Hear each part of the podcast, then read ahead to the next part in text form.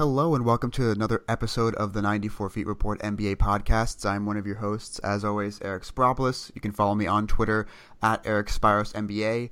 We're finally back with an episode. We've been pretty sporadic throughout these uh, the the new year, I guess, 2018. Even though it's almost the end of March, it's Sunday, March 25th. We're recording this at 10:54 p.m. Eastern time, so most of the games are done for the night. Um, but we're not talking about games that are happening this week or next week or whatever. We are doing I think this is going to be our first ever mailbag episode on the show. So pretty exciting time. So uh, let's get Corban in. Corban, how you doing tonight?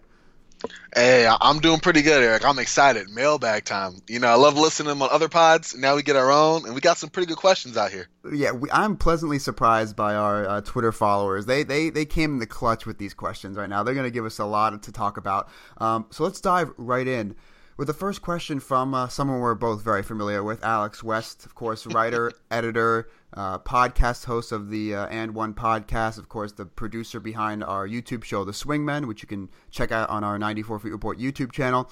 But Alex asked, would you rather have Damian Lillard or Russell Westbrook as your point guard for a playoff series? Corban, I'll let you uh, take the reins on this very, very interesting question. it, really is, Eric. And I, I at first I went just off my gut and I said, you know, I, of course I choose Westbrook because the passion is fire, the ferocity, you know, the constant pressure he puts on the defensive end. And then as I looked at some stats and, and, and kind of reevaluated it, I thought, you know, Damian Lillard just as clutch. We all remember that that clutch shot he hit against the Rockets a couple years ago in the playoffs. You know, a good shooter. Um, he, he he feels, in my opinion, more in control of the game at certain points than Westbrook. Westbrook can dominate portions, but Lillard plays more or less steady, you know, in the playoffs, in my opinion. And I looked up some stats and was trying to see, hey, you know, I'm gonna let the head-to-head comparisons, you know, decide the matchup here. And I was pleasantly surprised by how close those two are. Even though Westbrook obviously has played 10 seasons to Lillard's six, and so, you know, it's been in the playoffs a little bit longer, they both are about 25 points a game, um, four and six assists per game, five and or four and six rebounds a game, five and seven assists per game. And ultimately, I, I just took it. I just took Westbrook because I figured, you know, we all make fun of his triple doubles and everything, and, and and of course some of that is just the way the team is set schematically to let him get some of those boards, and some of that's him rebound hunting at the expense of, you know, closing out on a half decent shooter or, or or something of that matter. But all in all, I trust Westbrook more with with talent that is, let's say, inferior I mean, he um, outside this year, and he's had, you know, they, they had a less than um, stellar year with Paul George's sidekick, you know, trying to get all the mesh. But without Kevin Durant, that last year's playoff team, I thought was almost reminiscent of a 2001 76ers team with Allen Iverson. Not that the players were less talented. If anything, they were obviously more talented, but they were all meant to support Russell. And he had the rain of shots and everything, but you really didn't have another person to rely on that sense. And so I thought if you were to sub out Russell Westbrook with Damian Lillard, would the Oklahoma City Thunder of 2016 2017 be as good a team? And even though they flamed out really quickly in five games, I'm just saying how proficient that they were in, in the games that they played. And I, I, I went with Westbrook. I just figured they're really close. They both are surprisingly inefficient when you look at some numbers, although they can really get hot and Lillard is a better shooter. But I just like Westbrook's all around game. And that's almost damning with faint praise with, you know, some of the attention he gets for the triple doubles, but I still think that consummates some of him as a as a player. You know what I mean? Yeah, so this is such a fascinating question. I'm so happy that we're starting off the, the podcast with it because in terms of it depends really a lot on your team. So you mentioned Westbrook kind of carrying, you know, pretty mediocre talent like last year's Thunder team. That that mm-hmm. is what happens if you have a mediocre team and you want to say, "Hey, we've got this okay talent, no real even no real even good number 2 option. You got some nice pieces here or there." Um, but we need someone to come in here and, and carry us to the playoffs, carry us to, uh, you know, they had 47 wins last year. I think Westbrook's more of the player to do that. Now, you could say that he'll do that at the expense of improving the other players around him, but they will he will be able to carry them if he's having the season like he did last year, um, which is one of the best seasons he's had in his career, if not the best. Uh, he can carry more mediocre talent, I think, to a to a higher ceiling, I guess I'd say. Um, overall, though, if I'm looking for a, a, player who's in control, like you said, who can just get hot, who is having a better defensive season than Westbrook is this year, I think I'm going to take Damian Lillard. And I think that I think that you you know we had those comments from the Warriors. I think it was either earlier this year or, or, maybe even last year where they said that they actually kind of like playing against Westbrook because they they can kind of like guard him to play into his style where it's just him, and that can kind of you know be at the expense of his teammates getting comfort, comfortable in the game or getting good shots or you know trying to insert their presence in the game. The Warriors made those comments I think for a reason because I think there is a way where you can kind of make Westbrook almost shoot himself or shoot his team in the foot by playing his play style. You know, last year obviously that team was devoid of a lot of talent, especially offensively. But there were a lot of games, you know, I think it was like game two, and then I think ultimately game five, the elimination game, where he just kind of went kind of crazy in the second half, just shooting himself and the team out of the game, um, just attempting just ridiculous jumpers. And I'm not saying that's going to happen again moving forward. I think that that last year was kind of a weird, weird special season for him and, and the Thunder and a weird transition season. And I think he did a great job carrying that talent to 47 wins. And they were really competitive in that first round. They lost in five, but almost every single game besides game one was close, like until the final, you know, four or five minutes of the game. Um, yep.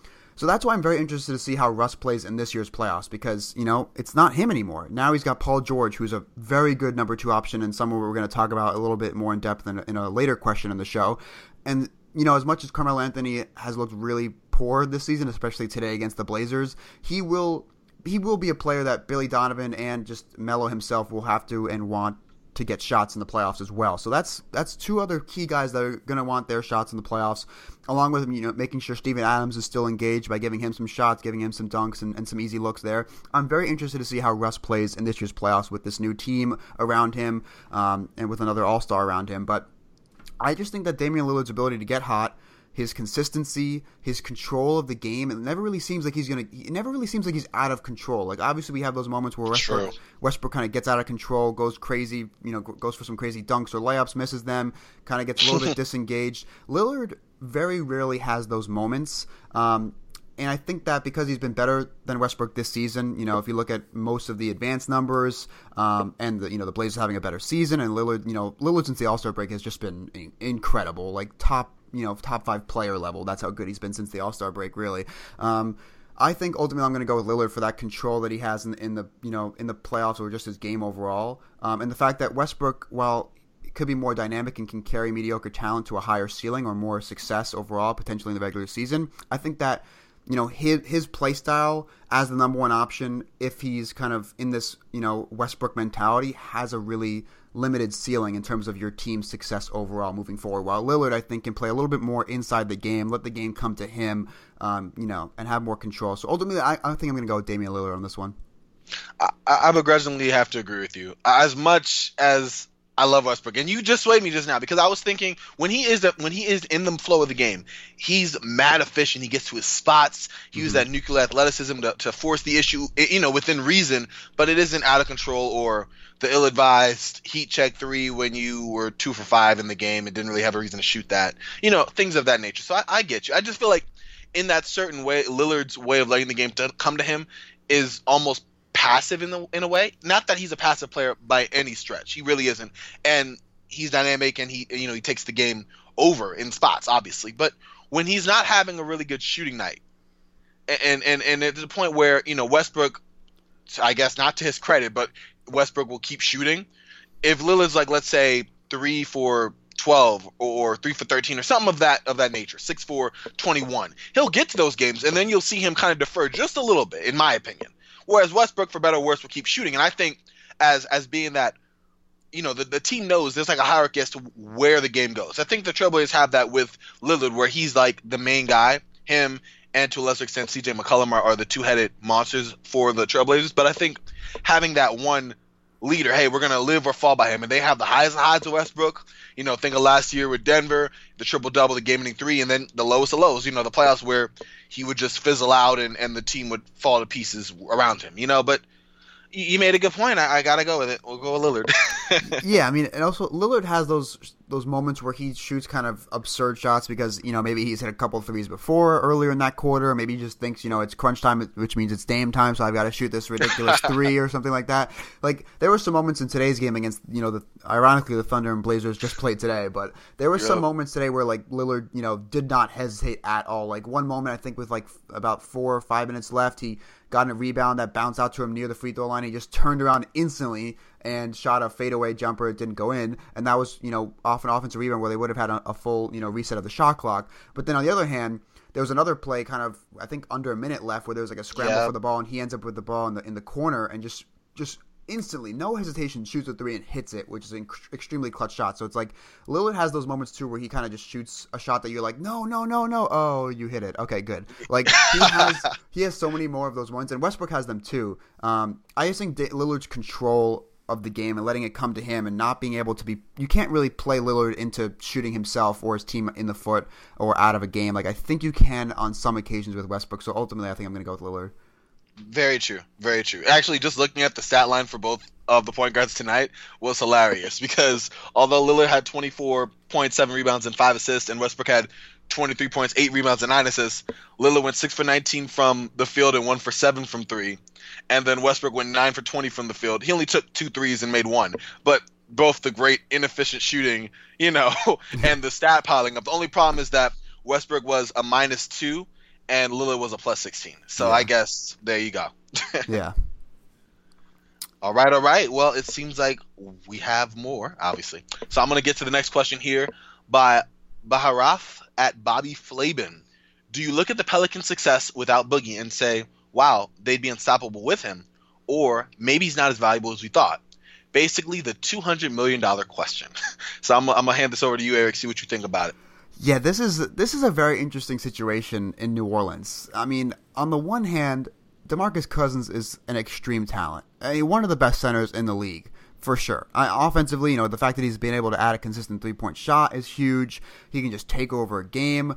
You know, I don't want to talk about his defense just yet, but offensively, I mean, he's one of the best centers in the league. But on the other hand, the Pels are doing this without him, and it's mainly due to one, you know, improved play from secondary pieces like Jrue Holiday, which of course you can't blame Cousins for. You know, it's not like Cousins goes down and Holiday just automatically starts playing like a near All Star level. Um, but two, the second and more perhaps more important part of this run is that they're playing Anthony Davis at center for significant stretches, which of course they don't do with Cousins there. Um, they have Emeka Okafor who's been nice for them, but there are more times where Davis plays at center, which a lot of people think is probably his best position. Um, just because how many centers can actually guard him, and the fact that you know if you put him at center, you can get more shooting on the floor, which they have now with Nikola Mirotic, um, who they acquired for a trade. Um, but let's not forget, I think that people automatically look at this run and say, "Oh, you know, is Cousins, you know, not as valuable as we thought? Maybe Cousins, Cousins just a born loser, and you know, when he goes down, the team does better." Well, let's not forget that, you know, up leading up to and including the game in which Cousins got hurt against the Rockets, the Pelicans were playing well with him. They were eight and two in their last ten games um, before that Cousins injury. So it's not like they were under 500 and now they've gone on this insane run to, to get into the top six seeds of the playoffs. They were playing well without with him, and he goes down. You know what happens if he doesn't go down? They can continue that hot streak and you know go on another like five game winning streak, and then all of a sudden they're in, in a similar position with Cousins as they are without him. So I'm not sure that you can automatically look at this and say, you know what, it's Cousins, it's Cousins, it's Cousins. But I think that with Cousins, their ceiling is higher just because you know he can take over games when Anthony Davis is having an off night, which does happen from time to time. He has he has pretty high variance for you know a superstar player, um, mm-hmm. but I think there's also that underlying thing where it just having Cousins prevents you from playing Anthony Davis at what I think is his best position and you know most valuable position for the team because they can get more shooting around him, which they obviously have lacked in recent years. Um, of course, there have been guys like Darius Miller who have done well this season as well. Um, so it's just so hard to kind of get into a, a, final answer here. I think that you know, despite Cousins being a little bit overrated in my opinion, due to his you know his pretty bad like his defense was bad this season before he got hurt. I'm not sure if it's because of the offensive load or he's just not as engaged as much, but you know he's still incredible offensively. Obviously, we'll have to see how he is when he comes back from the injury because that's a whole other thing. If he's not, if he can't reach that level again of what he was playing at, and he cramps Davis from playing at center, that could be a huge concern. But you know, because I think that they were playing well with him as well, and because of the fact that he if he gets back to the anywhere close to the level he was playing at this season or in recent seasons, he raises their ceiling he raises their ceiling that much more than if you didn't have him. Uh, I mean, like, come on. I mean, Emeka Okafor is like a nice player for like 10 to 15 minutes a night, but imagine if you had DeMarcus Cousins there. I, I highly doubt that the Pelicans would be seriously struggling with Cousins there. He's just that much of a talented player. So ultimately, I think I'm in the wow, they'd be unstoppable with him crowd for now. I just want to have it like a wait and see situation where I'll, I'll, I'll say that as my answer now. But if he comes back and he's rusty or he's not as in shape or he's not as engaged and he still prevents Anthony Davis from playing center, then there could be some concerns for New Orleans. But ultimately, I think that I'm still in the wow, they'd be unstoppable with Cousins crowd for now. I agree with you completely with that. I think if the it's more on the Pelicans, I feel with the personnel surrounding those two. You know, you have two twin towers in effect. They can shoot inside, they can shoot outside the the ideal way to surround them with talent would be to surround them with shooters and playmakers to, to play along with them, almost of a George Hill type, or maybe a Jameer Nelson, not this year, the past year, but you know, of years past type of player where they can bring the ball up, they can set up the offense, get them into their offense, and, and shoot a pretty good percent from outside, keeping space for the two to go to work. Um, I, I agree with you with the Demarcus Cousins center issue as far as Anthony Davis, that being his better position. However, I also would like to make a case Anthony Davis, you know, has said, you know, on, a few occasions he prefers to play, um, that he doesn't prefer to play center. So although it is the best position for him, obviously, if you're the player and you're saying, well, I'm not going to do it as as personnel, you know, almost as if Carmelo resisting to play power forward, even though that's his best position as well as coming off the bench, or or you know he does it now because of of the way the team is set up personal personnel wise, but he would rather be small forward or LeBron with that whole thing. I think certain players just have that. Oh, I'm this player, I'm that player, you know, and that's where they want to be. And so I think, with that being said, that Demarcus Cousins could play uh, uh, alongside him and just kind of switch it up just a bit. Where okay, because remember Demarcus Cousins did play power forward way back in 2010, 2011 alongside Samuel Dalembert. And although that team did suck, I'm just remembering, and you know it wasn't the ideal situation. Um, he had enough of, of a mid-range jumper, and the game has so much changed back then. Wow, from then to now. But he had enough of a mid-range jumper and enough bounce off to get the ball off the catch to attack the the rack that it wasn't that big a deal, even though they weren't really competing for anything. So, uh, all that to say that I want DeMarcus to come back. I think that the recent stretch of games that the Pelicans have had in that toward toward run that Anthony Davis did was more credit to him than anything against DeMarcus. And you saw the way they played together. They were both in the top five in scoring. Um, yeah, top they were top ten in scoring, top five in rebounding. And for the year, Cousins finishes with 25 points, 12 rebounds, almost 13 rebounds, and about five and a half assists on 47% shooting from the field and 35% from three. And you really saw the chemistry between those two. You know, the the, the half court set alley oop that DeMarcus would feed Anthony Davis, or you know, the pick and pops they'd run with each other, the pick and roll. It was just it was crazy, you know. And I think if they run it back, you know, we have to wait and see how DeMarcus comes back, but you have to sign him first. So I say throw the max at him because kind of what he's going to demand. Hopefully, he comes back a, a relative um a relative shape of what he was, and then surround him with better surround him with better supporting talent and see what happens. You already have um, Nikola Mirotic. He's a really good. He come off the bench to stretch four, kind of open up things just a bit, and and just see what happens. But but I'm with you. I think that um he's just too good of a talent to say oh that the Pelicans are better without him. It's not that big a variance with him on the court and him off the court that oh my god they're playing so much better. Maybe they don't need him. You know what I mean? Yeah, and my final thing about this is that I think that there's a way for Cousins to come back, and with Mirotic in the rotation now, they can have a, a three big rotation where Cousins and Davis start off the game, Davis at the four, Cousins at center, and then Cousins can get subbed out early, kind of like what the Rockets do with Chris Paul and James Harden. They they stagger the stars. So Cousins subs out early, Mirotic enters as a power forward. Anthony Davis moves over to center, and then Anthony Davis is taken out for Cousins, and then you know keep that cycle going. I think that that's a way for you can get some minutes with Anthony Davis at center and Mirotic spacing the floor next to him, which I think is great for the Pelicans.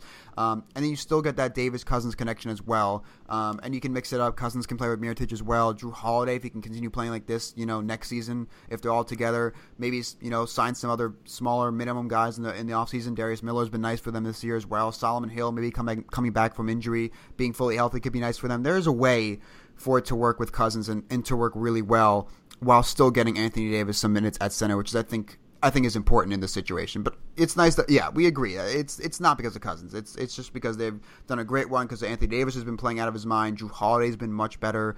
Um, much better shooting, floor spacing. Rondo's been nice for, for, for moments for them as well. So mm-hmm. ultimately, you know, we agree. It, it, they'd be they'd be unstoppable with him. Is our final answer. Um, there we go. We'll move on to a question from uh, Austin Hutchinson of. Uh, someone I'm very familiar with. Um, his question is: At this point, what's more likely, Toronto coming out of the East or Houston coming out of the West? Uh, I'll just take this one quickly and then I'll swing it to you. I'm I'm still going with the Raptors. I just think that I think it's mainly because the East is weaker overall. You, you, got you look at the Celtics; they're really banged up. Uh, Kyrie Irving is probably gonna, you know, maybe come back from the first round. Who knows if he's 100 percent by the second round, um, or even the third, you know, the conference finals if they make it there.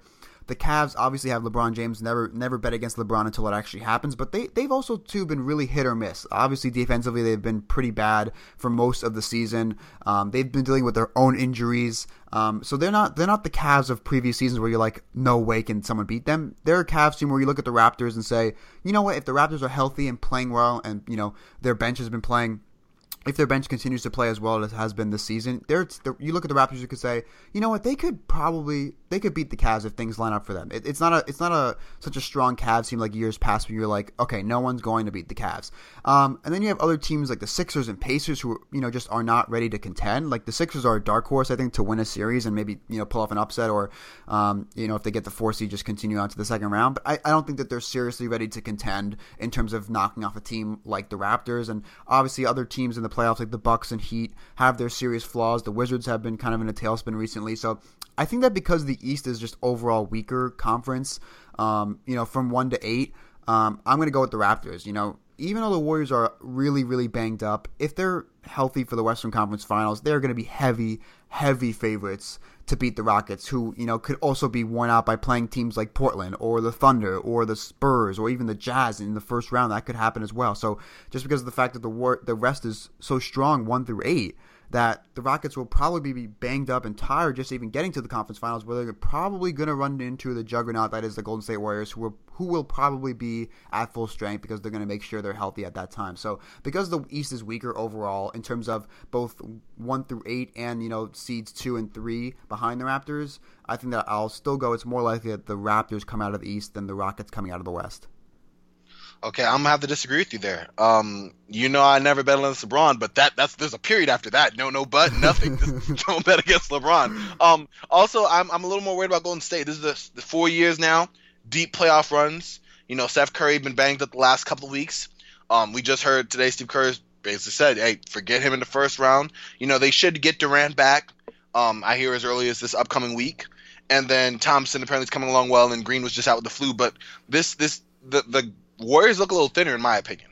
Andre Iguodala's had a down season. Shaun Livingston just as much. David West has played surprisingly well, but I don't expect that to be you know a consistent, um, you know, source of offense on that end and on defense. He can obviously get exposed. I think that there is a chance that, especially with the way the Rockets have been rolling, and they've just and you you know better than anyone, they've been playing extremely well. That after a certain point in time, especially with home court advantage, what it seems like between the two of them, I think that in their sky high confidence right now, and let's say they breeze through some of these playoff rounds in Gold State, you know, without having Steph Curry, they're gonna they're already gonna have they're still gonna dispatch the teams they're gonna play, in my opinion. But the West is tougher, and it's gonna be just a little more a little more work, a little bit longer, and I think that is gonna make the difference. Also, Toronto on the East, I like them, and yes, it, it's very much different up there. you already mentioned the teams that are just happy to be there, as far as being in the playoffs, maybe get a playoff win or two, maybe get a series. Um, the Celtics obviously banged up. We don't really know how Kyrie's going to be as soon as he comes back. If that knee's going to flare up again, you know how effective he will be at. But I, I do not. LeBron has just owned the East, eating his lunch there. You know, made his home. It didn't matter if he had a rough day at job or if you know dinner wasn't ready or you know the ups and downs his back was hurting and you can bring all these excuses up excuses and and i mean it's stuff that goes up during the year you know lebron lives in turmoil as far as he never has like a smooth season where we're like oh yeah and there's lebron in the east you know there's always something yet he always comes through and in the playoff time we all end up going well hmm, I guess this wasn't the year, you know? And so that's why I'm, I'm going to go with the Cavs. I, I mean, I'm going to go with the Rockets. I think that they're going to have a, a easier, and this is relative, time getting out of the West than I think Toronto will. I could see Toronto up for an upset, and then everything that we said last year about them will come back, even with this new offense and, and the new young bench they've had, and everything that that has honestly happened. But it's LeBron, man, and I, I don't I don't like to cross that bridge too much. it, it's funny because as much as I believe in the uh, don't bet against LeBron uh, rule and kind of camp, I, I, kind of firmly entrench myself in that camp as well. I think uh, I almost have another rule, which is don't don't bet against the Warriors if healthy because they are. I mean, this team is something we've never really seen before. Just the four All Stars when they're healthy, the way the way they click, uh, the way they can be dominant on both ends of the floor whenever they want to. They have small ball lineups. They can put traditional center lineups. I mean, I think that there are two rules here. One's don't bet against LeBron. One's don't bet against the Warriors. And you know, it's possible that both of those aren't broken. It, we could see another Cavs Warriors matchup, but it it feels like there are cracks in both of those rules this year, and I, am very interested to see which which cracks lead to just a full on break breakage? Breakage? Is that is that a word? Uh, I, I, I, see, I, I, get what you're going for. Yeah of that rule. So it, will be interesting to see. I'm going with raptors but you are going with the rockets coming out of the west. Yep yep all right we got that squared away now we have another one from justin carter do y'all buy josh jackson's recent stretch of games um first i have another one to add to that eric you've been watching the suns lately I have very rarely watched the Suns uh, intently. Okay, being in Arizona, I've watched a little bit more than I should, but I'm sure Justin shares the same pain. Um, I'm gonna hit this one first and then bounce it back to you. I don't. I think you know he's had more minutes, more opportunity. He's definitely taken more shots. I'm looking at his last five games. Um, starting from the 15th um, with the Jazz, you know, six of 11, then 14 for 23, then six for 19, then eight for 20, then six for 17. And the minutes have been all in the high 20s to up to 40 against the Magic. And you know, with, I feel with more of an opportunity. You know, you've had Devin Booker down. You don't really have T.J. Warren's been down. There haven't it hasn't really been another consistent source of offense or anyone else who could really create offense. Dragan Bender just seems reluctant to shoot. Um, you know, um, the point guard, they Elfrid Payton has been he, he's been okay actually, but he's cooled down from his hot start. There, there someone has to take the shots, and Josh Jackson's been that guy. And although he's had some pretty high scoring games, I think his best game obviously was against the Warriors on the 17th of March. He had 36 points, 14 for 23 from the field, six rebounds, four assists. Everything else has been, you know, missed 10 plus shots. Um, his last three games, he's been 0 for 0 for 9 from three. He hasn't really shot the three ball well at all this year. He's shooting 25%, um, 41% from the field. I'm not buying it. I'm just thinking that you know he's on a team that's bad you know, they need people to take those shots, and Josh Jackson has not hesitated, and it will continue to chuck it whether or not it's going in. And you know, who maybe next year with a more a, a better team around him, better talent, he can find his spot and, and, and play to that and be a little more efficient. But right now, it's just a chucker on a bad team, in my opinion.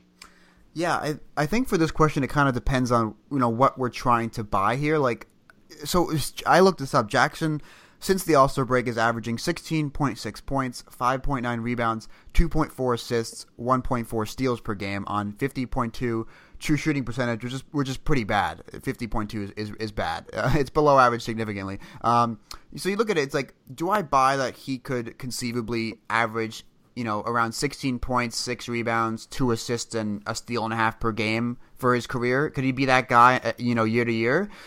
I could see it, and I think that I think that it's going to come in a very ugly manner, and I think that you know when and you know if the Suns uh, ever get competitive and actually get other you know good players in, in their system um, that are going to demand more shots and, and that are better offensively than Jackson, I, I think that the scoring will will come down significantly. But if that doesn't happen and they continue to just you know use their draft picks to, to kind of improve and see what happens with you know Jackson, Devin Booker, the upcoming draft pick, I could see Jackson putting up similar numbers. I mean, you mentioned he still can't hit threes. He's hitting 22.2% since the All Star break, which is just abysmal. Um, but he is cutting them out of his so- shot selection more, and he's being a little bit more aggressive, getting you know better looks for himself. He's he's shooting his three point attempts are way down post All Star break than they were you know before the All Star break, which is nice to know that he is uh, cognitive of where he's not good on the floor and is being more aggressive to try and get to the rim, trying to get more comfortable shots for him.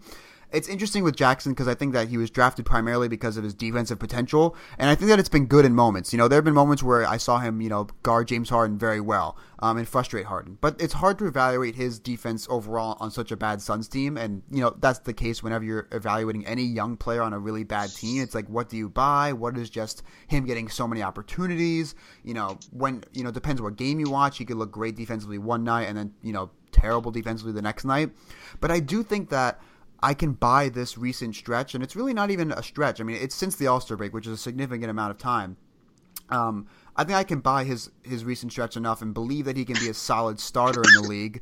If I think it's going to have to come at the power forward position because of his bad shooting. I think that in, in today's game, if you have if you have your small forward shooting, you know, twenty percent from three, and and you don't have an elite shooting power forward and or center, your your floor spacing is going to be so cramped. That I think that Jackson, if he can put on a little bit more weight, get a little bit stronger, he has the height and the size and the wingspan, he could play a power forward, and there his shooting isn't that big of a deal. And hopefully his defense can, you know, match up with a lot of the power forwards. But then again, in today's game, a lot of the power forwards are undersized now at this point. So, you know, mm-hmm. I think mm-hmm. that I can buy his recent stretch and believe that he'll be a solid starter in the league. Maybe not putting up, you know, that good of a, you know 16 points per game, but I could see him you know putting up 12 to 13 points, six rebounds a game, getting over a steal per game, getting a couple assists here or there, being an inefficient player. I don't think he'll ever become an inefficient scorer just because of his poor shooting and he doesn't have great touch around the rim. But I think I can buy it stretch his stretch enough to be to realize and think that he'll become a solid starter in the league, probably at the power forward position.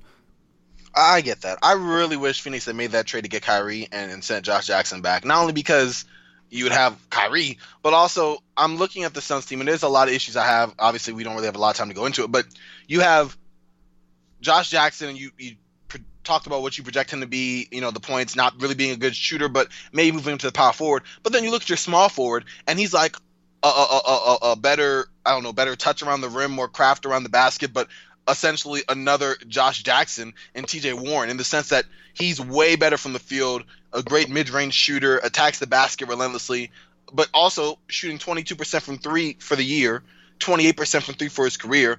You know, just can't sniff outside. And and those are your two wing players. You know what I mean? So outside of Devin Booker and if you re-sign Elfrid Payton, which I'm thinking that the Suns would do, uh, out of your top 4 players, you get what? Maybe four threes, whatever Devin Booker's giving you. And Dragan Bender, who can shoot, from up top if you put him at center, but barely wants to shoot. Like every time he gets the ball, he's, he's the most reluctant shooter on the Suns team that needs shooting, and he mm-hmm. actually can shoot. But I digress, man. I'm sorry about that. I had, I had to put that out there. no, yeah, they're, they're, it is interesting. The, the Suns have pieces that don't really seem to fit at this point, and their upcoming draft pick will be very big and important for the franchise because they have to get they have to really nail this draft pick. Um, I, I, like T.J. Warren in a vacuum. I like Josh Jackson in a vacuum. I like Devin Booker in a vacuum. But they all have serious flaws that when you put them all together, doesn't create a recipe where you see a contending team. But let's not spend too much time on the Suns. But let's move on to uh, the next question. it's it's a combo question. I think the first I think may, both might have been asked by Tom Island, but I think certainly yeah. the first one was. But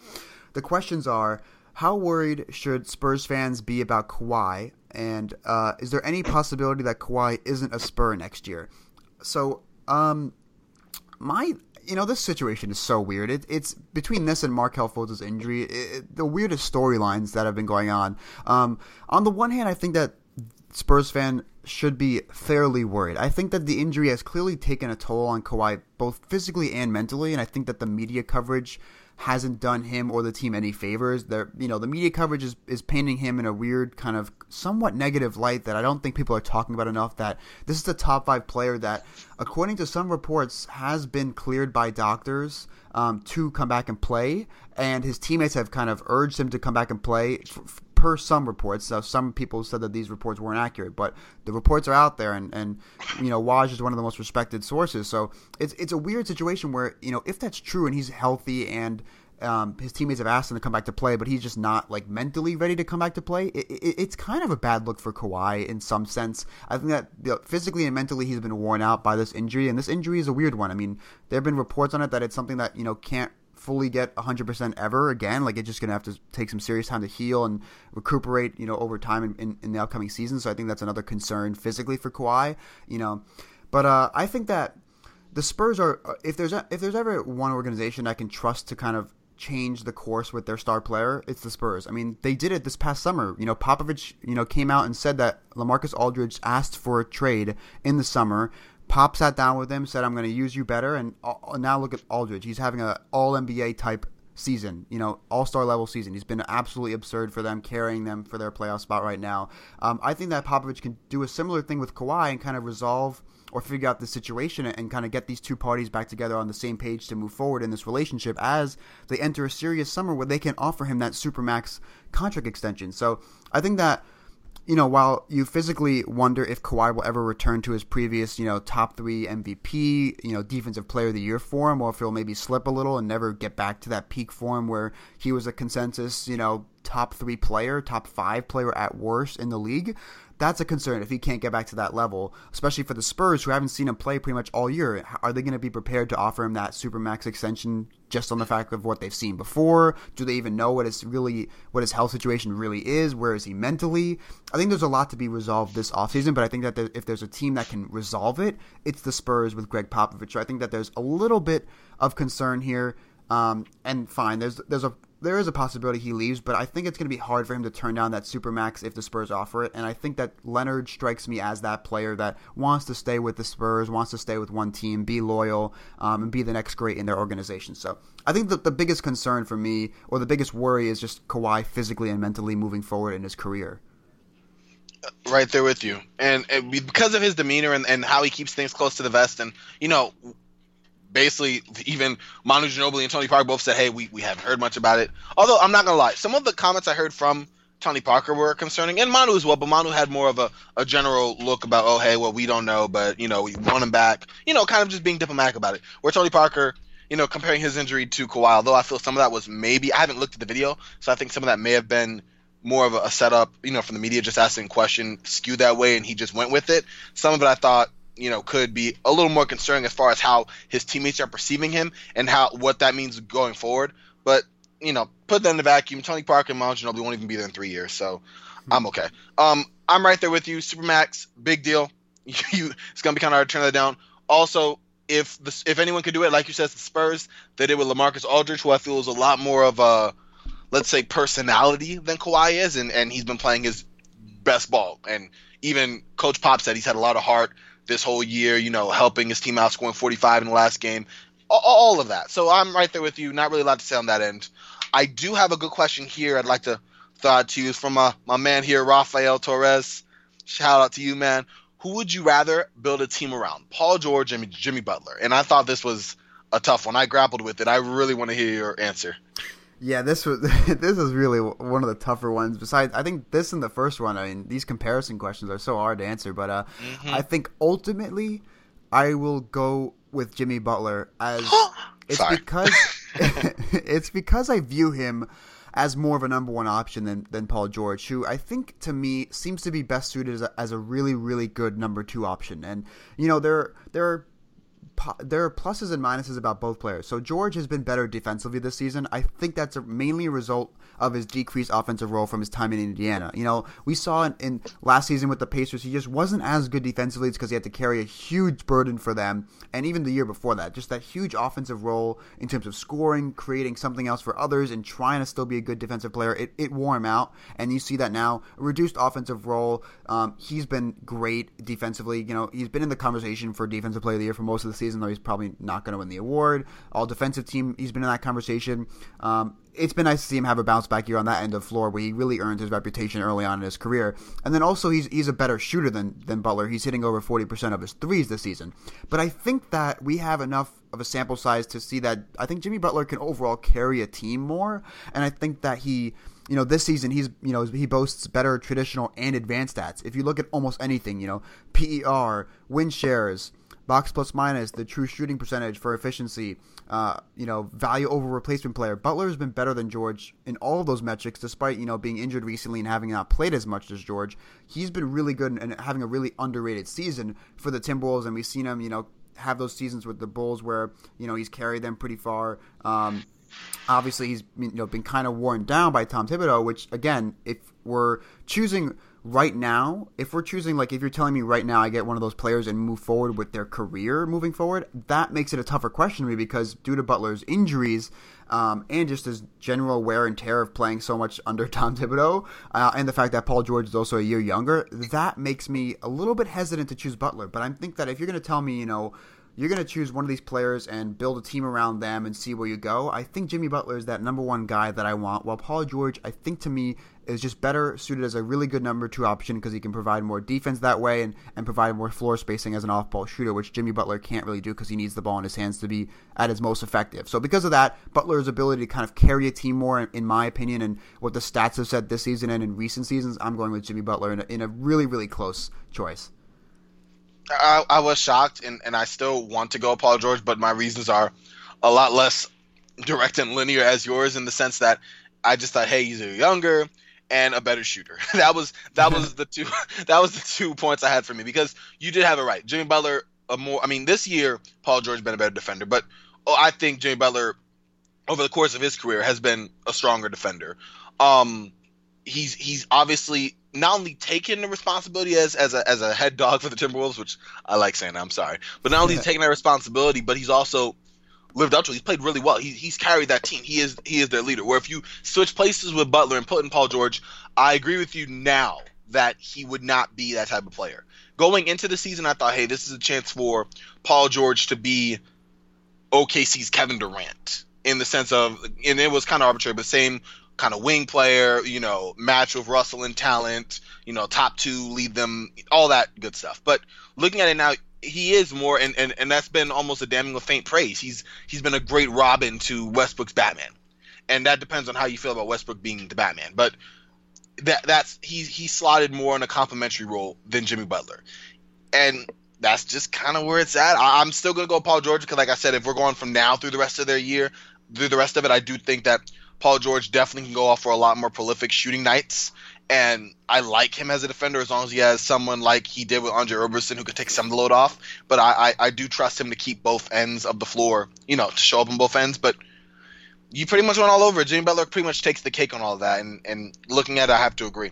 And what's funny is that, oh, sorry. No, go ahead. They are they are shockingly close when you're looking at their numbers from the field, from three, and from free throw percentage. They, they are really close if you look at their season averages.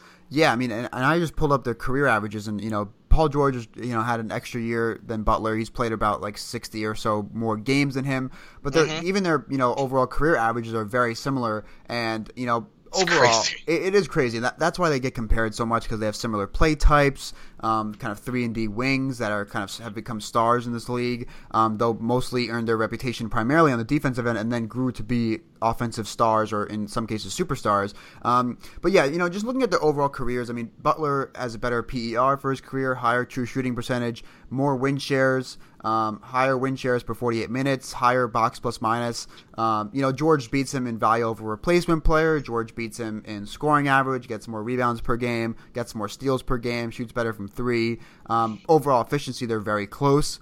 Um, but I think that Butler's ability to carry a team as a number one option. Um, again, we haven't really seen Butler. You know, what if Butler had a coach who manages minutes more so that he could be more productive on a minute by minute basis. Instead of playing 37 minutes per game or 38, what if he played 35? What if Butler had a, a capable, efficient offensive option to take some of that scoring load off of him? Um, you know, if you know Andrew Wiggins has been very disappointing in that way. Karl-Anthony Towns has been kind of weird because they don't really give him shots as much as they should have um, because Wiggins seems to think that he's a number two option. Um, but what if Butler had a, a, really you know capable offensive option to take a little bit more of the offensive load off him? I think that we would see more kind of all defensive uh, team Butler on a more regular basis. Now I think that with that increased offensive burden, you don't see it as much from him. So there are so many things that uh, change the perception around these two players. But I think that overall, with the, with the career uh, evidence that we have, um, you know, both from the previous, you know, six or seven seasons, and then also this season, even though Butler's hurt now, I think I'd still go with Butler. But it's very close, and it kind of depends on what team you have. And you know, if, if we're picking from here on out, it'd be really hard for me to choose because of Butler's injuries, and Paul George is a year younger. But right now, I'm still to stick with with Butler in a, in a nail biter decision right there. Okay. All right. Uh, wow. I mean, listen, we went from one hard question to another one. Oh but, my gosh. uh, Alex Alex Rest again is back, uh, giving us the hard uh, the the hard questions here. Let's let's get to this one. If you were starting an NBA franchise today, would you rather have Kristaps Porzingis, Giannis, or Anthony Davis? I'm gonna let you take a first crack at this one. Oh my goodness, I, I've been looking at this question pretty much all day, and I still don't know who I would pick, and it's frustrating. Um, ugh, I, I, I tell you, I've looked at it several times. I feel Giannis would be the easiest to build around because, in my opinion, he's more consistent than Anthony Davis or Kristaps, um, or Kristaps Porzingis. Even though Anthony Davis can go off very crazy, he'll have those 26 and 14 nights, and then give you like a 12 and 9 or a 12 and 11.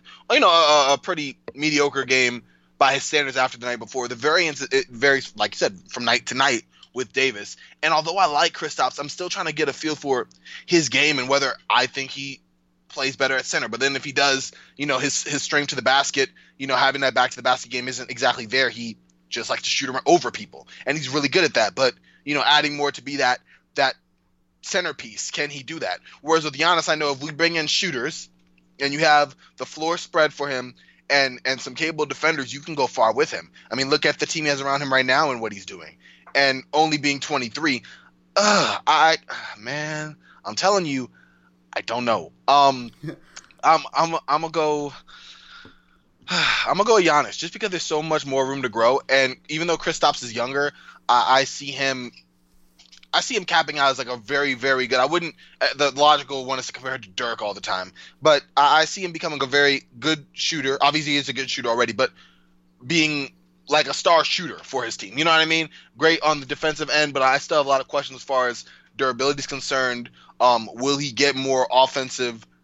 more more more of a dynamic offensively other than just turning around and shooting and and maybe more of a of a post up game am i sold on him being more of a banger type you know what what what position he's going to be. Where is he best with?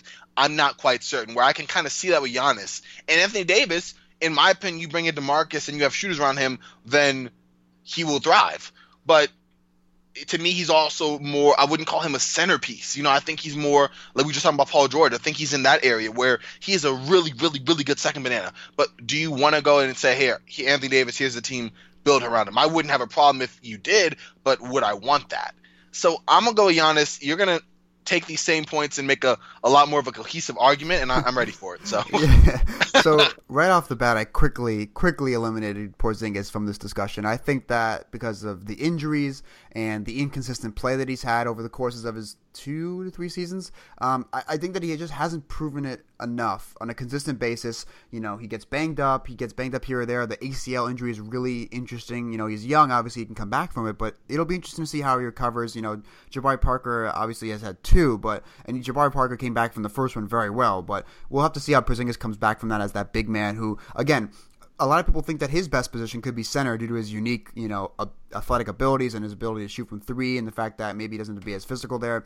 Um, because he, he his, the physicality can, can overwhelm him from times, and you mentioned that he, he doesn't really sometimes be interested in backing down to the post. He likes to shoot over players, and you know he's always been this player that starts off the season really well. He plays great in October, November, December. Once the season kind of gets into its full stretch, you know, 40, 50 games, he starts wearing down a little bit. That we've seen that in almost every season he's had in the league so far. You factor that with the inconsistent play and the injuries, I eliminated him pretty quickly from the discussion. I just don't think that because of those factors and the fact that I just don't see him being the number one, you know, top five player potential. Well, it comes down to Giannis and AD for me. You really can't go wrong with either. And it's interesting because Anthony Davis is only one year older than Giannis. It's not a huge difference, even though he's it felt like he, it feels like he's like three it years older does. than him, but it's he's not. Right? It's only one year. It's actually very surprising. Crazy. And in terms of durability, both have actually played the same amount of games this year. Um, so Davis has kind of slowly gotten rid of that those durability concerns that we've had in previous seasons, and I think that this season overall, Anthony Davis has been better. Um, you know, he's I think he's I, he'll probably he would be higher on my MVP ballot if I had one right now than Giannis. Um, you know, even the advanced metrics, uh, you know, win shares, PER, etc. The traditional stats overall are, are, I think a little bit stronger for Anthony Davis. The way he's carried this Pelicans team after Boogie going down is also a huge thing for his season and how impressive it's been. But I think that despite that, I think Giannis still has more overall potential as the future best player in the league. Like, I feel comfortable saying that Giannis could be the the best player in the league in four years. You know, I, I or three or four years. You know, when he's hitting his prime, when he's hitting 26, 27, I feel comfortable in saying he'll be the best player in the league. I don't feel as comfortable saying that about Anthony Davis. Maybe it's because he needs a guard really, you know, most of the time to get him the ball. Or maybe the time, maybe it's because, as you mentioned, he can be hit or miss sometimes. One night he's going off for 40 and 10, the next night he's going off for 15 and 9. Like, you know, that, that inconsistency, you don't really see that much from Giannis or other star players for that matter. Um, so I think that because of that, and, you know, Giannis can't shoot well yet, but I think that despite, you know, even if Giannis doesn't become a greater than average three point shooter, even if he only, you know, works his way up to becoming a 30% three point shooter, I still think he can become, at the very least, a top two or top three player, but I still think I'm comfortable in saying that he'll be the best player in the league in three to four years. And because I can say that for Giannis, and I can't comfortably say it for Anthony Davis, I think right now I would choose Giannis, and then I have Anthony Davis second, and I'd have, I'd probably have, you know, Embiid or Towns before KP at this point, but I, I choose Giannis for this question. Yeah. Okay. See, like I said, it, it, was still it was a tough one. Alex, man, you you came with the questions, man. All of them are good, but geez Louise. But you did make that a lot more clean, just like I thought you would there. So thanks a lot there, Eric. Yeah. All right. So this is an interesting one here from Cameron Shiraki. With Kevin Love, DeMar DeRozan, and Royce White recently addressing mental health issues, what can the NBA do to help the players regarding what can what can the NBA do to help the players regarding mental health? I, I am gonna swing this to you first. I, I really have very brief points about it, but I, I want to hear what you have to say about this first. Yeah, so I think that I think that first the first step is not only encouraging players and coaches and whoever else is involved with the league to speak out about these issues. I think that the league just has to first embrace the discussion about it. And I think that they could even embrace this discussion even more by, you know, sharing the comments and articles and players tribune articles and, and things like that on social media. excuse me. Uh, they could even, I think, another step could be to host events with players, you know, in their communities or with the NBA community. Um, doing these events, anything more to shine more of a light on it um, and encourage and embrace the discussion about these issues, whether it be through formal events or on social media or you know um, any other way they can do it. Um, providing these players and coaches and any other league members a real platform to for, for them to discuss these issues is a big step. And maybe, maybe even down the line, they can create a program for players, both current and former, you know, a program that could provide them with counselors, with advice, or a program that can connect them with other players who have dealt with similar issues in their career. Maybe, you know, a current player is dealing with some kind of issue and, uh, you know, they, they reach out to this program and they get a counselor, they get some advice from other, you know, former players who have dealt with similar issues, or maybe there are other players in the league currently that they don't know who's dealing with what issues. I mean, did anyone really think that you know Kevin Love or DeMar DeRozan would be dealing with these issues? I mean, you know, you look at them and like, oh, they're getting paid millions of dollars, they're star players in their league, like. But, but they are dealing with issues. Everyone has their own issues. Everyone, no matter how high you are in your profession, or how much money you have, or how much success, or how big your house is, you have issues. You know, mentally, physically, etc. We're all humans. So I think that you know, just taking a step back and not looking at it as, oh, this, you know, multi million dollar star athlete is sad. Like, that's ridiculous. No, they're human beings. Of course, they have the right, you know, of course, they have the ability to, to be down, be depressed, um, anxiety attacks, etc. I think the NBA can embrace the discussion, host events, perhaps create a program for players, current and former, to continue this conversation, to connect them with uh, counselors and advice, and get them the help that they need and want. Uh, and doing all of that will will just shine such a more positive light and more prominent light on the issue of mental health, which still is is in some for some ridiculous reason kind of referred to as a as a, a niche topic that you should avoid talking about or you know avoid revealing if you have these issues. You, you have to reveal them. You have to get help, and the way to do that is to embrace the discussion and, and create more of a discussion around these issues. Exactly, and and for me, there's I think of the All Star game, and, and mind you, there was so many events that happened there, you know, before and during that I feel were unnecessary. If you take that, take out one or two of those, you know, grandstanding events, bring in a forum. Let's let's have a platform. We have, you know, some current players, some former players, some specialists on mental health. Maybe get together and address it. Um, not only for the players' benefit, but also for sharing with the rest of us that hey, these are really really legit issues and and how we can focus and and and attack it and work on getting better each and every day having you know having an event where not only players can learn from each other and learn from specialists but also connect with the community and and have many of us who who idolize these players and look at these players as you know we call them assets and, and objects and and players and everything, but not as people, as you mentioned. And so to have that and say, hey, they have the exact same issues we have, and this is what they do, and maybe they have different ways that that they look at the problem, they attack it that we could learn from. And if you bring in specialists to help with that as well, that'll help the players. You know, make the specialists more available to the players. Hey, when they first come in, you know, we're helping you with this. You have your agents, you have all this, but this is a number you can call. This is a hotline if you have this issue. You know, you want to share whatever struggle you may have, and having that open network, that open connection between the players and the NBA and the community as well.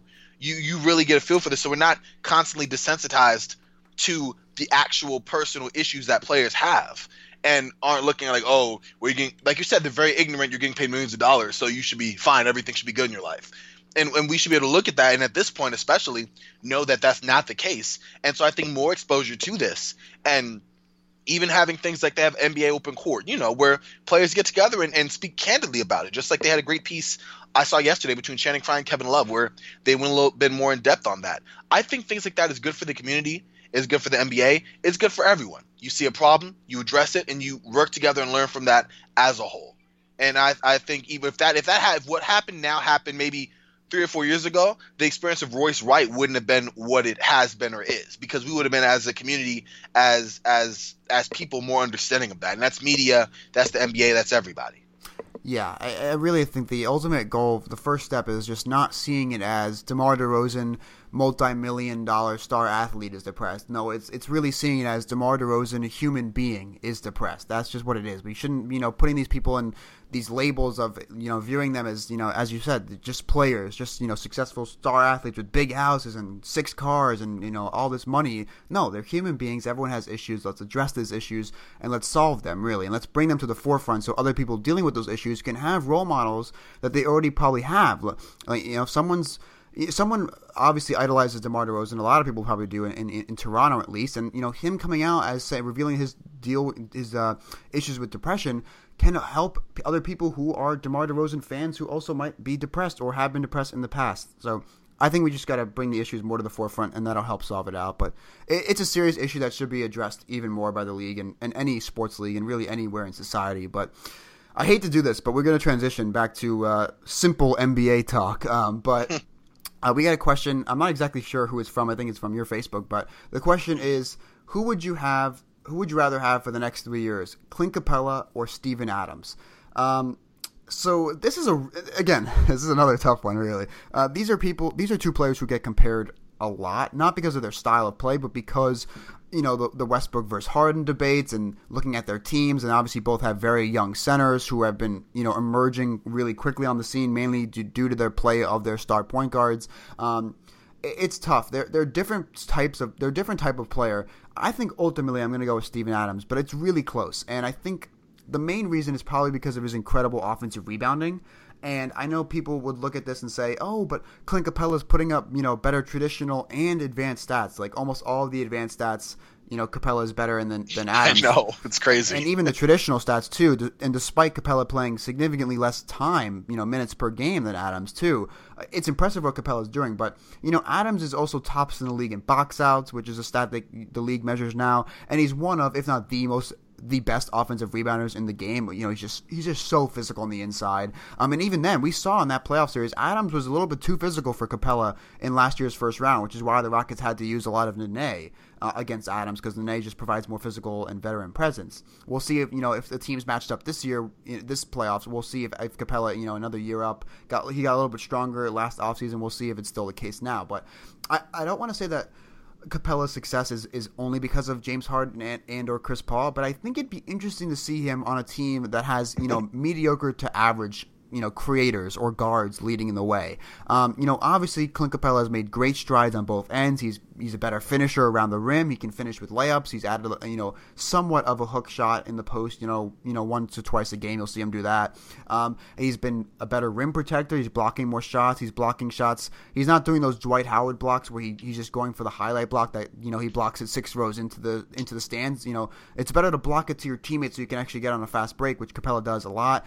And the most important thing with Capela is he's just playing at a high level on a more consistent basis. You know, in previous seasons, the knock on him was that one game he's showing up for 17 and 10. The next game he's, he's putting up 9 and 6. But that's that's pretty much gone this year. He's playing more and he's playing more consistent uh, at a high level. Um, but the reason, again, I said Adams is incredible offensive rebounding, his his extreme physicality, and the other thing is, I just think that Adams has more potential than is being shown in Oklahoma City. I think both of these te- both of these centers. It would be interesting to see where they are in different teams because I think that Clint Capela relies a lot on having elite guards given the ball, and, and I think Adams is a player that could actually do more in a different role. Um, but again, that's what happens when you have Russell Westbrook, Paul George, and Carmelo Anthony on the same team. You're, you're gonna you're gonna be your your spotlight's going to be a little dim. Um, You're going to get your six shots and like it. Exactly. That's pretty much what it is. And uh, uh, we're already at the point where Adams is better than Carmelo Anthony, and Adams is that third piece of that OKC big three with uh, Westbrook and, and Paul George. But of course, the, the statistics and shot selection don't obviously agree with us. Um, but I think it's Adams, and it's really, really close. And they're kind of different players, but at the same time, similar. You know, similar in age, similar in the fact that they, you know, I think Capela is a more vertical threat, but Adams is a better rebounder and more physical. Um, it's a really tough question. I think really, really close choice for me, but I'm going Steven Adams. I was gonna say Adams gonna jump, and at first I said, you know what, this shouldn't be that hard. Just you know, look up some stats, look up some numbers see what we get here and, and, look at some clean the glass statistics over here and, and prove why is Steven Adams clearly superior. And then when you saw when I saw the traditional advanced stats, I was like, whoa, whoa, whoa. Yeah. Like Capela does take it and, and not by any close margin, which is crazy because when you watch the games, although Capela plays very well and, and, is definitely making an impact on the box score and and you know just showing up with the rest of the Rockets, I feel that Steven Adams has more of an impact for the Thunder, and maybe that's just because of and that's having more of an impact without having half of the shots, you know, because he's mostly putbacks, couple pick and rolls, maybe some dump offs. That's kind of Adams' game. He has a really nice mid range floater type shot. Um, he's really improved his touch around the rim. But that's one thing I was like, wow, that's crazy that you that we would both go with Adams, even though Capela with the stats has that by a lot. But his his hustle, his physicality, you know, the offensive rebounding, the tenacity around the glass, really reliable for half of those. And let me tell you, half of and you know, half of those passes that Westbrook gives are almost out of control, 40 miles per hour. Here's the ball. And then you take it, you hold on, you finish it, or you're going to hear something. And that's kind of what it was for his first three years in the league. And he's really, you know, after playing with someone like Westbrook for a while, I'm sure you get that that sense, okay, here's the pass where it's at. You know, let me convert it here. Let me get that floater off just before the big that was collapsing comes up closer to close off that shot. But he's really gra- had an adaptness to that, adeptness. And his hands are, are, are among the best as a, as a big, in my opinion. And also, in loose balls recovered per game, um, he's right up there, actually sitting up in third, just behind Russell Westbrook and Paul George at um, two at what 2.1 I think. Yeah, 2.1 or 3.3, one of those numbers. I have to look up to remember. But I know that he's also third in screen assists per game, which is kind of crazy that we're even talking about that. And of course, 11.3 box outs, box outs per game, which is also first. I just think that his he has a lot more room, I think, to grow on the offensive end. I'd actually like to see both of these players put on a team like Dallas, perhaps, and seeing how they would play in that role. You know, maybe match them up with I want I don't want to say a Dirk, but you know, you have like a, a, floor spacing four. Give them some room and see what they would do. You know, as far as uh, or any real coach that has like a pick and roll attack or more of a featured role for their centers that don't involve, you know, just the scraps or just the designed alley oops. You know, and see where they would develop on the offensive end. But I personally like Adams there more. I think Capela's good. Capela's a little bit younger, but moving forward, Adams is my guy, man. He's a beast. Yeah, it, Adams is one of those players where it's like you, you look at the numbers, it's like it's nice, but then you watch the game and you're like, my goodness, like he you just know when Adams is there, he makes such a big presence on the game, mainly due to his physicality and his and his rebounding. And again, you mentioned the box outs. I mean, he leads the league in box outs per game, which you mentioned, but he's not even the leading rebounder on his own team. Uh, so it's crazy. Just, it's you know, I mean, think about it. it I mean, it, it, it's Westbrook getting the rebounds is good for the Thunder offense because it lets them get into their fast break a little bit quicker. But there is a way where if Westbrook doesn't get all those rebounds, Adams is the one averaging like 12 rebounds per game. And then you're like, oh my god, like that would stand out. You know, him averaging mm-hmm. only him averaging only uh, nine rebounds per game compared to Clint Capela's 11. Adams could certainly be averaging 12 rebounds per game if he wanted to. And again, the final thing about his rebounding, he actually leads the league in contested rebound percentage at 54.9%. So he grabs the boards when he wants to, and his box outs are extremely valuable for the for Westbrook and the Thunder. So again, his presence, he's all about winning, and not that Capela isn't by any means, but he just mm-hmm. doesn't care at all about the stats. Obviously, you know, which is evident by his leading the league in box stats, but not even being the leading rebounder on his own team. So I think that there's growth for Adam. Adams that could come maybe if Melo leaves in the offseason or Paul George leaves, give him a little bit of a bigger role. We'll see what happens there. But I, I, I am agreeing with you. I think it's Steve Adams in a close margin, of course. I know, and, and, as an NBA fan, aren't we just blessed to have these two young guns here at, at, center that we can watch grow and develop? And you know, who knows where we'll be talking about this in a year or two. Exactly. So that's great. All right, we're gonna run through one of these. Here is by Chris Davis. Gonna give this to you, Eric, real quick. But while Portland is closing in on a three seed, are they a product of an injury-plagued season, or could they actually be a three seed with the healthy Kawhi or Butler on their respective teams?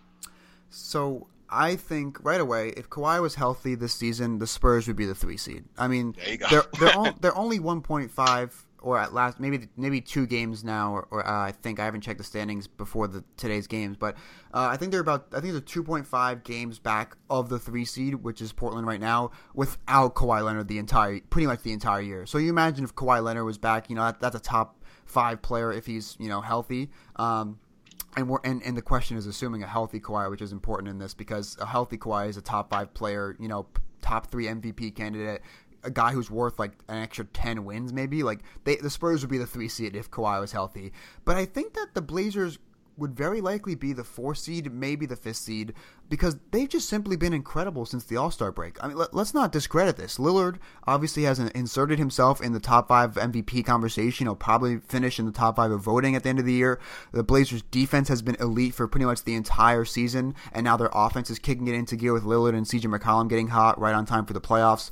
You know, with seeding in the West, it's kind of hit or miss because this, it's so close. Like there's like what one game or two games that separates like five from nine or something like that. So mm-hmm. obviously, you know, they could finish anywhere from four to seven, but realistically, be an elite team, just kind of lose out by a tiebreaker or something like that. So the seeding is not as important in this question. But let's give Portland a lot of credit for what they've done. I don't think that they'd be the three seed if the Spurs were fully healthy with Kawhi, but very likely that they'd be a four seed or fifth seed because of how good Lillard's been and how good their defense has been, um, and their role players like. Harkless and, and Al-Farouq Aminu have stepped up recently, and Jusuf Nurkic has been really good for them defensively. Um, and then, you know, you got Lillard and McCollum leading the way as Lillard is an MVP cam, uh, candidate, and McCollum's just a always steady, uh, great off secondary offensive option. So let's give Portland a lot of credit. I don't think they'd be this three seed if it was a healthy Kawhi season. I think they'd still be ahead of you know I think they could still be ahead of the Timberwolves um, if Butler was healthy. But again, Eh, the the Wolves are weird with Andrew Wiggins, and that's a whole other mess that, that, that could I could oh, spend God. I could spend twenty minutes on that. But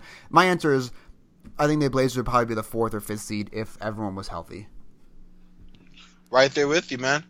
You want to go through some quick hitters? Yeah, let, let, us do some quick hitters. Uh, we'll each one of us will kind of grab, you know, maybe one or two of these. Not all of them, I don't think, because we're already past the uh, hour mark here. But let's let's get this quick question. I think it was also from Justin Carter. Um, what are the expectations for Houston in the playoffs? Do they change if Steph is out for a significant period of time? Should it be Joe Johnson or Gerald Green in the playoff rotation? So that's pretty much three questions. I'll answer them pretty quickly. I think that right now, if both teams are healthy, Warriors and Rockets, the expectations for the Rockets are to make the conference finals and, and, push the Warriors to six or seven games. That's if both teams are healthy. If the Warriors are not healthy, if they're less than 100% for the Western Conference Finals, I think the expectations for the Rockets, a team that is on pace probably to win, you know, 65, 66 games, if the Warriors aren't healthy, expectations probably increase to making the finals. And if they're going to make the finals, they probably be the favorite to win that series, but that's a whole other thing. But if the Warriors aren't healthy, I think the expectations shift a little bit more to a finals appearance.